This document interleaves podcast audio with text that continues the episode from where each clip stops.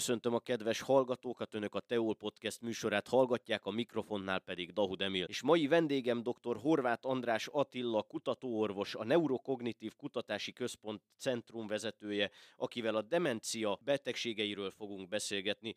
Szia András, örülök, hogy itt vagy. Köszönöm a meghívást, üdvözlöm a hallgatóságot. És még mielőtt elkezdenénk az interjút, azt elmondanám a hallgatóságnak is, hogy Andrással azért tegeződünk, mert kiemelten a lelkemre kötötte ezt az interjú előtt, úgyhogy ezt nem tiszteletlenségből teszem, hanem azért, mert ebben már az adás előtt megegyeztünk. És hát akkor csapjunk a lovak közé, ugye a demenciáról lesz ma szó, én az interjúra való készülés során olvastam egy olyan cikket, amit dr. Kerekes Éva írt, és ott azt olvastam, hogy a, a demencia előfordulási aránya az öt évenként megkétszereződik, melynek igen súlyos társadalmi jelentősége van. Ezek azért el, elég magas számoknak tűnnek, és hogy ezeknek mi lehet az oka? Igen, tehát a, a demencia előfordulása úgy kétszereződik meg öt évente, hogy ha mondjuk 65 éves korban X, akkor ez kétszer gyakoribbá válik 70 éves életkorunkra. Tehát gyakorlatilag az életkor előre haladtával 5 évente kétszereződik az előfordulása, aminek hát az a fő társadalmi problematikája, hogy a, a nyugat-európai és alapvetően az európai és az, alapvetően a fejlett társadalmak öregednek, és az öregedéssel párhuzamosan, ahogy kitoródik a várható átlag életkor, úgy drasztikusan emelkedik a demencia előfordulása, pontosan ebből az összefüggésből adódóan. Hogy mi lehet ennek a, az oka? Hát alapvetően maga az idegrendszer öregedése az hajlamossá teszi az idegszövetet mindenfajta külső sérelemre, és sajnos az életmódunkból adódóan számos külső sérelem ér minket, amire így hajlamosabbá válunk külső sérelem alatt miket értesz? Tehát mondjuk, ha, ha valaki mentálisan kevésbé egészséges, az, az akkor kihatással lehet a, a demencia kialakulására is? Így van, tehát akár milyen fizikai betegsége vagy mentális betegsége is van, tehát például népbetegség a depresszió előfordulása, vagy népbetegség a szív- és érrendszeri betegségek gyakori előfordulása, ezek mind a kettő önmagában drasztikusan növelheti a demencia előfordulási rizikóját. Tehát gyakorlatilag a sérülés alatt azt, ér, azt értettem, hogy bármi, ami az emberi szervezet számára terhelő, az az idegszövet számára fokozottan terhelővé válhat az életkor előre haladtával. Ezek, amikről most beszélsz, ezek, ha jól tudom, akkor ezek a másodlagos rizikófaktorok, tehát ezek hozzájárulhatnak a demencia kialakulásához, de ha jól tudom, és javíts ki, hogyha tévedek, vannak elsődlegesek is, amelyeknek nincsen kimutatható oka. Ilyen lehet például az Alzheimer-kor. Erre még nincsen válasz, hogy pontosan miért alakulhat ki? Igen, tehát a, gyakorlatilag vannak olyan primer idegrendszeri betegségek, amiben például az Alzheimer-kor is beletartozik, amely az idegszövet elhalásával járnak, és vannak olyan másodlagos tényezők, amelyek ennek a betegségnek, mondjuk az Alzheimer-kornak az előfordulási rizikóját megnövelik. Tehát ma már eléggé ismerjük azt, hogy mi okozza az Alzheimer betegséget, azt kevésbé ismerjük, hogy pontosan egy adott személyre vonatkoztatva milyen tényezők összhangjában alakul ez ki, tehát mi az elsődleges kiváltók, hogy valamilyen elváltozás lezajlik az agyban, ami az Alzheimer kora jellegzetes. De ebben is ö, azt mondhatjuk, hogy mindazok a, a tényezők, amelyekről korábban beszéltünk, tehát például egy szív- és érrendszeri betegségnek a megléte, vagy cukorbetegségnek a megléte, az az, az Alzheimer kora jellegzetes biológiai folyamat, nak az előfordulási rizikóját növeli. Emiatt is van az, hogy már egyre többet beszélünk arról, hogy bizonyos demenciát okozó megbetegedések azok megelőzhetőek, vagy jelentős mértékben csökkenthető az előfordulási esélyük. Most, ha jól vettem ki a szavaidból, hogy, hogyha mondjuk egy cukorbeteg kevésbé figyel oda magára, vagy egy, egy, egy szív- és érrendszeri beteg, akkor nála ezek szerint nagyobb az esély arra, hogy Alzheimer kóros legyen? Abszolút. Tehát ö, nagyon sokszor az elsődleges dolog, amit szoktunk javasolni valakinél, akinél nem áll fönn ez a betegség, de fél attól, hogy kialakulhat, hogy nagyon figyeljen oda azokra az egyébként szűrhető és kontrollálható tényezőkre, mint például valaki cukorbetegséggel él, de nem mindegy, hogy milyen módon, mennyire van rendben a cukorháztartása, mennyire figyel oda a táplálkozásra. Tehát gyakorlatilag, ha ezek a betegségek elhanyagoltak, akkor mindan, mindegyik esetben képesek arra, hogy az agyi keringést roncsák, vagy az idegszöveteknek, a, az idegsejteknek a táplálási lehetőségeit roncsák, és ezek végső soron kedvezően, idézőjelben kedvezően hatnak a, az Alzheimer-kor kialakulására, tehát elősegítik azt, hogy ez a kóros folyamat elinduljon, vagy gyorsabban elinduljon. Viszont én hallottam olyanról is példát, aki például nem volt se cukorbeteg, se szív- és érrendszeri beteg, se semmilyen előjele nem volt annak, hogy mondjuk Alzheimer-kor alakuljon ki nála, és végül mégis sajnos az Alzheimer kórosoknak a csapatát erősítette. Arra nincs semmiféle válasz, hogyha mondjuk valaki egészséges életmódot folytat egész életében, de mégis kialakul nála ez a betegség, vagy, vagy, a, vagy egy másik demenciára utaló betegség? Igen, tehát a, ez nyilván egy nagyon nehéz kérdés. Egyrészt minden betegségnek, minden emberi betegségnek van genetikai meghatározottsága, genetikai hajlama. Az Alzheimer-kor esetében a genetikai hajlam az nem olyan nagyon magas, tehát körülbelül 100 betegből 3-4 beteg az, akinek tisztán genetikai jogból alakul ki a betegség, és független, hogy milyen életmódot folytat, sajnos ő beteg lesz. A maradék... Mit mondtál, hogy ez hány százalék? Kb. 3-4. 3-4 százalék. 100-ból 3-4 ilyen beteg van. A maradék 96 százalékban ott van annak az esélye, hogy természetesen bizonyos genetikai tényezők azok hajlamosítanak arra, hogy mondjuk beteg lehet, de a környezeti tényezők is szükségesek a betegség kialakulásához. A jelen tudásunk szerint azt mondhatjuk, hogy körülbelül az összes eset 40%-a az bizonyos, jól ismert rizikótényezőkkel megmagyarázható, és ilyen módon meg is előzhető, még a maradék 60%, tehát a betegek három, gyakorlatilag a három ötödében sajnos nem ismerjük azokat a külső tényezőket, amelyek együtt játéka aztán a betegség kialakulásához vezet. Ugyanakkor a 40% az egy nagyon magas szám, tehát a legtöbb olyan emberi betegség, amit úgy megelőzhetőnek tartunk és szűrünk, az általában ennél kisebb mértékben megelőzhető. Tehát emiatt az mindenképpen fontos hangsúlyozni, hogy mik azok a környezeti tényezők, amelyek aztán ehhez elvezethetnek. Ez a 40 százalék, itt mondjuk náluk úgy előzhető meg a súlyosabb végkimenetel, hogy időben észlelitek, illetve még, még mi kell ahhoz, hogy normálisan tudjon élni a, a betegség diagnosztizálását követően? Igen, tehát hogyha sajnos a jelen tudásunk szerint, hogyha a betegséget diagnosztizáljuk, akkor a, a betegség előrehaladása lassítható, de nem megállítható. Tehát gyakorlatilag nem elsődlegesen, megelőzésként nem erről a szituációról beszélünk, hanem arról, hogy gyakorlatilag ne is alakuljon ki a betegség, tehát ne legyenek tünetek, amit időben föl kellene ismerni. És ez az, amire azt mondjuk, hogy körülbelül a betegek kétötödében nem kerülne sor, tehát nem alakulnak ki, és nem is diagnosztizálnánk ezt a betegséget, ha bizonyos tényezőket ő az élete során betartana. És hát ez igazából élethosszig tartóan vannak olyan események, amelyek kulcslépések lehetnek. Mondjuk az életünk első felében egy meghatározó dolog a, a tanultságunk és az edukációs szintünk. Valaki, aki sok időt töltött azzal, hogy pallérozza a képességeit, az kisebb eséllyel lesz 50 év múlva mondjuk demenciában érintett, és az életünk előre haladásával más és más olyan tényezők vannak. De miért az a valaki az mondjuk azért, mert egészséges életmódot folytat, vagy, vagy ennek mi lehet egy, egyfajta oka?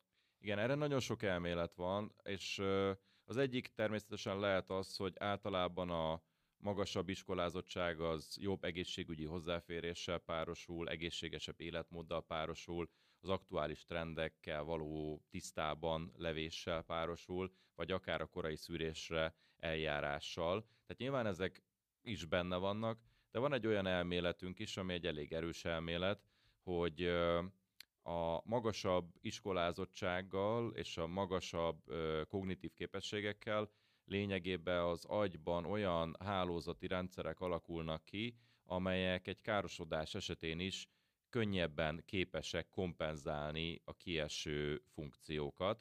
Ez csúnya szóval kognitív rezervnek nevezzük, tehát lényegében arról van szó, hogy ha valaki már eleve jobban használja és jobban kiaknázza azokat a képességeket, ami az agyban rejlik, akkor egy adott sérülés esetében, egy károsodás esetében több lehetőség van arra, hogy más rendszerek, más területek kvázi átvegyék a kieső funkciót. De akkor ez, ez, ez akkor hasonló lehet egy elhízás betegséghez is? Tehát, hogy ott, ott például ugye az a helyzet áll fent, hogy valaki heti szinten mondjuk négy, négyszer elmegy sportolni, egészséges életmódot folytat, ezért nem fenyegeti az elhízás veszélye, és az elhízásból adódó betegségeknek a veszélye. És most, hogyha jól vettem ki a szavaidból, akkor ugyanez mondható a demenciára is, tehát hogyha valaki folyamatosan olvas, képezi magát, tanul, akkor kvázi az agyát edzi, és, és ezáltal kisebb eséllyel áll fennáll a demenciának a veszélye? Te egyszerűsítem a képet, valóban van egy ilyen összefüggés, hogy az agy képességeit minél jobban kihasználom, és ráadásul az agy egészségét minél jobban biztosítom. Ebbe beletartozik az, hogy mondjuk az agy keringési viszonyai jobbak, például rendszeresen elmegy valaki sportolni, akkor jobb az agyi keringés. Ebben az esetben igen, tehát hogyha ezeket a feltételeket megteremtem, akkor valóban lecsökken a, ezeknek a betegségek kialakulásának az esélye.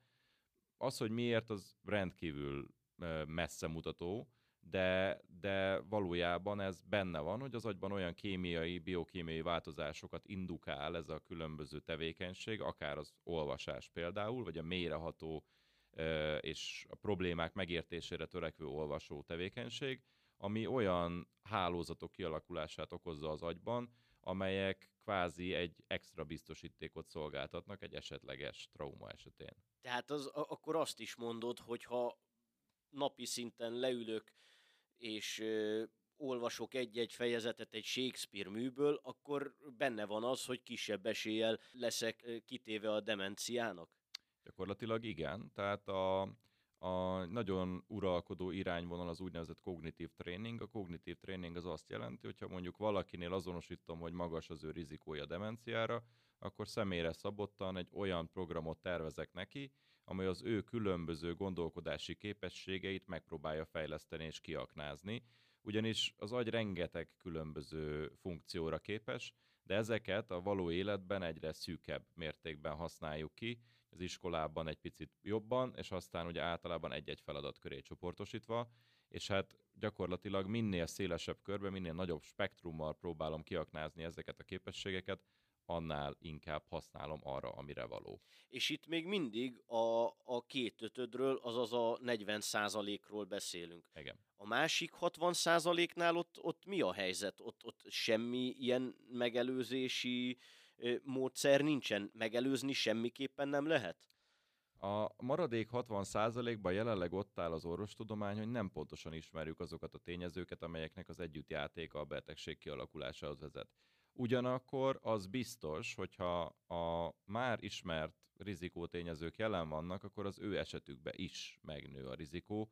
Tehát gyakorlatilag pusztán arról van szó, hogy ennek a betegségnek, ez egy rendkívül komplex biológiai folyamat, nem minden aspektusát értjük még, és ennek megfelelően bizonyos személyek esetében egyszerűen nem találjuk meg azokat a kóroki tényezőket, amelyek a betegség kialakulásában kulcstényezők voltak de ettől függetlenül ugye én magam soha nem tudhatom, hogy melyikbe tartozom, tehát ugye minden megelőzésnek az a lényege, hogy arra felkészülni, hogy én csökkentsem az esélyt, és egy 40%-os esélycsökkentés az elég drasztikus.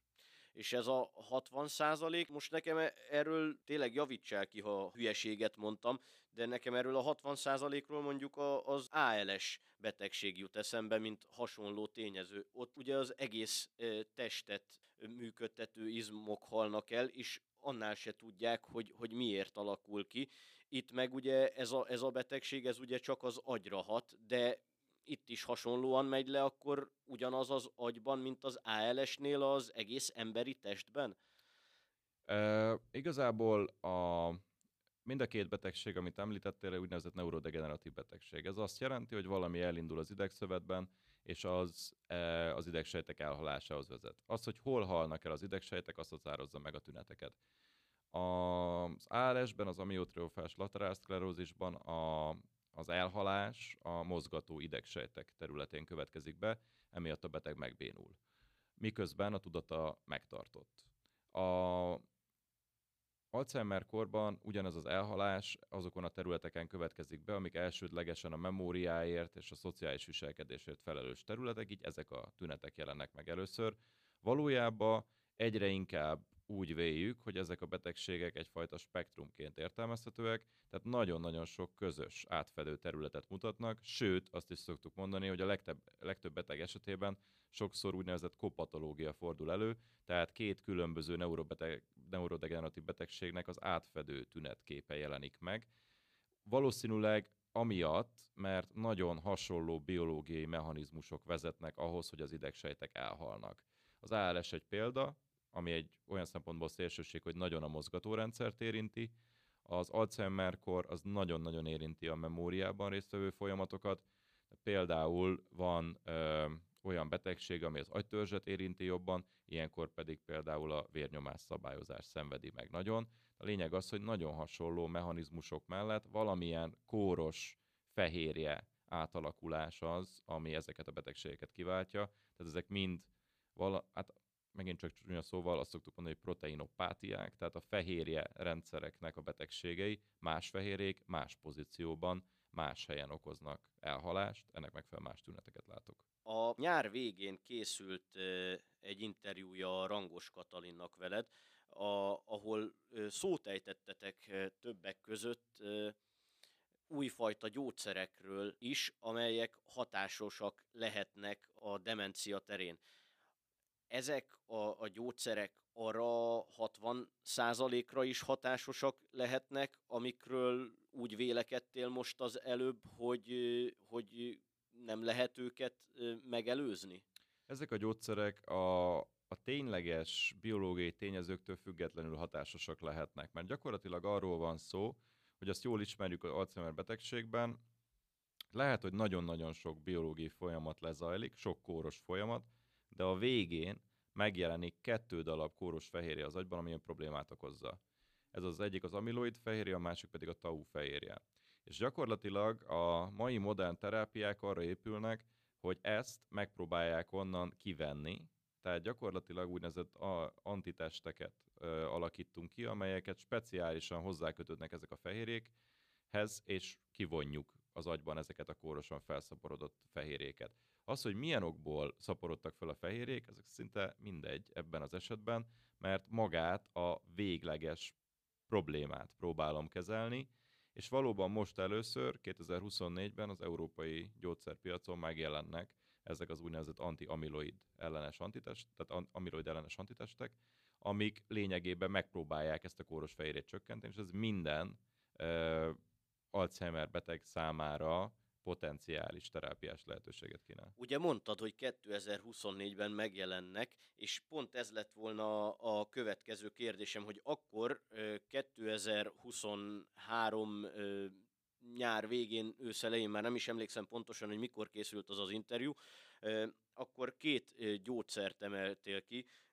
Ha jól tudom, az egyik az a lecanemab, a másik meg az aducanumab fú, egy kicsit azért bonyolult a kiejtésük, és a lekanemabról volt olyan téren szó, hogy Európában is engedélyezték. Igen, az adokonumabot az Egyesült Államokban engedélyezték 2021-ben, és nem kapott európai engedélyt.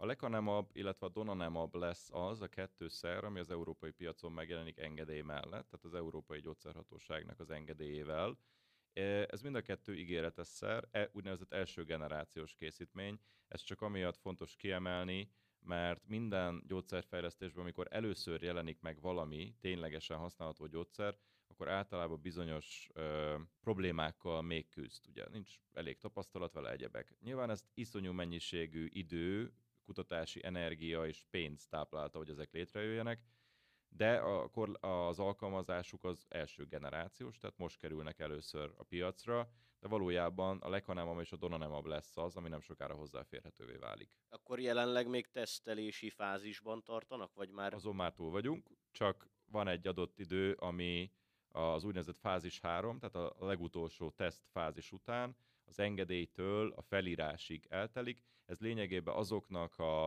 a lépéseknek az összessége, ami azzal telik, hogy optimalizálni kell folyamatokat, kinek adjuk először, mennyiért adjuk először, milyen körülmények között, hogyan történik a követés ennek. Tehát gyakorlatilag az első centrumok, akik hozzájutnak majd ezek készítményekhez, az adott gyógyszer cégekkel azokat a, a sémákat kialakítják, ami alapján biztonságosan alkalmazhatóak a gyógyszerek. Ez azért számomra egy jóval hosszabb engedélyeztetési eljárásnak tűnik, mint mondjuk ami a, a Covid idején a Covid vakcináknál állt fenn. Ennek, e, erről tudnál mesélni, hogy ennek, ennek mi az oka, hogy egy ö, demencia gyógyszernél azért egy kicsit hosszabb a, az eljárás? Igen, a több oka van. Az egyik az az, hogy eleve a fejlesztési időszak nyilván sokkal több időt igényelt, ennek megfelelően láttunk már olyan ö, próbálkozásokat, amelyek mondjuk nem jutottak át az első fázison, második fázison, harmadik fázison, tehát valamilyen okból kifolyólag nem voltak hatékonyak.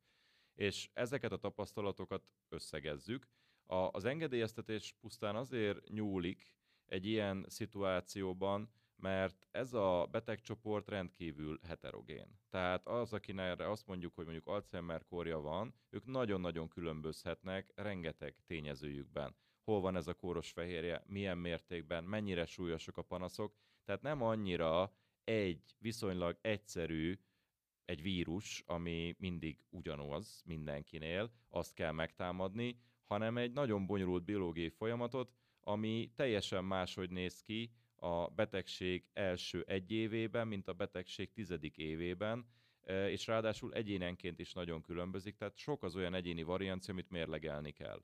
A másik, hogy ez a, ez a készítmény terület, ez az idegrendszerben avatkozik be, onnan eltávolít valamit, és ennek megfelelően nagyon óvatosnak kell lennünk azzal, hogy ö, nem okozunk-e valamilyen olyan sérülést, ami mondjuk problémát okozhatna.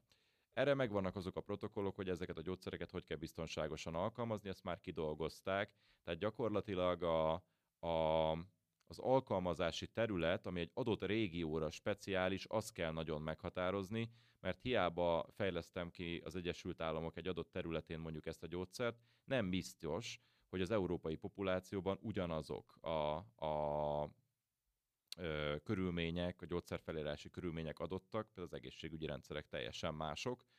Ilyen szempontból ugye a vakcinák egy kicsit egyszerűbbek, hiszen maga, amit megtámadok, az nagyjából mindenhol ugyanúgy viselkedik. Ez mint mind, minden ideggyógyászatban megjelenő szernek általában a, az engedélyeztetése hosszabb, mint bármi más területen egy ilyen gyógyszert egyébként, a, amikről ugye most beszélünk, ilyeneket milyen úton adnak be a betegeknek? Tehát ugye a Covid-nál ugye simán injekció úton kapták meg, itt, itt is hasonlóan injekciót adnak be, vagy máshogyan kapják meg ezeket a gyógyszereket? Az első generációs gyógyszerek azok vénás alkalmazásúak, tehát Infúzió. infúzióban kerül a beadásuk, x havonta van egy ilyen infúziós kúra, de a, a Donanemab nevű készítmény az már depóban is ki fog jönni. A depó az azt jelenti, hogy bőr alá szúrva folyamatosan felszívódik. Tehát teljesen változó, hogy, hogy ezek hogyan érvényesülnek, de igen, tehát kezdetben mindenképpen valamilyen szúrással jár ezeknek a gyógyszereknek az alkalmazása. Azt gondolom, hogy ahogy a generációban haladnak előre a gyógyszerek, úgy majd a szájon átszedett készítmények is megjelennek. Mennyire biztatóak az eredményei a gyógyszerek tesztelésének, illetve vannak esetleg mellékhatások? Igen, tehát ugye egy olyan betegségről beszélünk, ami ha valaki ezt a diagnózist kapja, és az a diagnózis pontos, akkor ez egy potenciálisan halálos betegség, ami jelen tudásunk szerint csak lassítható, de nem gyógyítható. Tehát jelenleg okiterápia nem áll rendelkezésre. Az okiterápia azt jelenti, hogy megszüntetni a kiváltókot. A tüneteket tudom csak kezelni. Ennek megfelelően ezt mindig mérlegelnünk kell, hogy ha nem adunk semmit, akkor ez a betegség viszonylag hamar halálos betegségé válik. Most ennek megfelelően általában az ilyen betegségekben, a daganatos megbetegedések is ilyenek, sokszor a mellékhatásokat elfogadjuk, mondván, hogy ami, ha nem adjuk, akkor ugye egy teljesen más és nagyon rossz kimenetelt látunk. Na most két kérdés, ugye mennyire hatékonyak? Én biztos vagyok benne, hogy a teljes populáció számára, aki érintett, nem mindenki számára lesz ez hatékony. Ennek több oka van. Hogyha valakinél nagyon súlyos és előre haladott már a betegség, akkor az idegsejtek meghaltak, és a jelenlegi tudásunk szerint az idegsejtek nem feltámasztatóak. Ennek megfelelően súlyosak maradnak a tünetek, még ha le is lassulna a folyamat előrehaladása. Tehát akinél ténylegesen klinikailag fontos és a beteg szempontjából nagy hatással bíró következmények lehetnek, pozitív következmények, az a betegség korai stádiuma, amikor is még enyhe tünetei vannak, hiszen ekkor számít a legtöbbet az, hogyha a folyamatot extrém módon lassítani tudom. Erre nagyon bíztató eredményeket látunk ezekkel a készítményekkel, ugyanakkor azt kell mondom, mondanom, hogy a korai fázis az egy kulcs lépés, tehát olyan korai diagnosztikát kíván meg, ami, ami önmagában a hozzáférhetőség. Erre akkor, bocsánat, hogy a szabadba vágok, erre a kora, korai diagnosztikára ö, tudnál mondani példát? Mi számít korai tünetnek? Hát sokszor még az, hogy tünet sincs, de a betegnél ki tudjuk mutatni az eltéréseket. Tehát például csinálunk olyan vizsgálatokat, amelyek a kóros fehérjék jelenlétét kimutatják a vérben, és semmilyen tünete nincs. Úgy tűnik, hogy a gyógyszerek ekkora legjobbak. Ugyan... És ez egy vérvizsgálattal is kimutatható? Egyre inkább abba az irányba haladunk, hogy igen. Most még nem tökéletesen, de valószínűleg az az évtized jön, aminek a végén ez már nagyon úgy tűnik, hogy igen. A valós körülmények között azért ez nem egyszerű, hiszen ugye nincs tünet. Tehát emiatt a, a legvalószínűbb és az alkalmazásnak is ez a feltétel az úgynevezett enyhe kognitív zavar állapota. Az enyhe kognitív zavar állapotában enyhe tünetei vannak a betegnek, nevezetesen enyhén például romlott a memóriája, romlott a tájékozódása, és ezt be lehet skálázni egy vizsgálattal, és ez egy orvosi diagnózis, ami nem Alzheimer-kor, hanem enyhe kognitív zavar. Most ebben az állapotban viszont bizonyos tesztekkel kimutathatom, hogy a panaszok mögött mi áll a háttérben, és hogyha a háttérben az Alzheimer korra jellegzetes eltérés áll, akkor ezek a gyógyszerek felírhatóak és felirandóak lesznek. Tehát gyakorlatilag ezt jelenti a korai stádium. Tehát én azt gondolom, hogy ebben a populációban lesz hatékony, ugyanakkor lesznek mellékhatásai, és ezeket a mellékhatásokat nagyon-nagyon szorosan kell majd követnünk. Egy kérdésem lenne még itt a végén, hogy ha visszajönnél öt év múlva, tíz év múlva adni egy újabb interjút, akkor mi a véleményed, hogy, hogy szerinted csökkenni fog ezeknek a, a megbetegedéseknek a száma? Nem. Azt gondolom, hogy nőni fog drasztikusan. És a mege, megelőzés az is nőni fog? Tehát, hogy, hogy kezelhetőbbek lesznek? -e? Ezzel arra szeretnék kiukadni.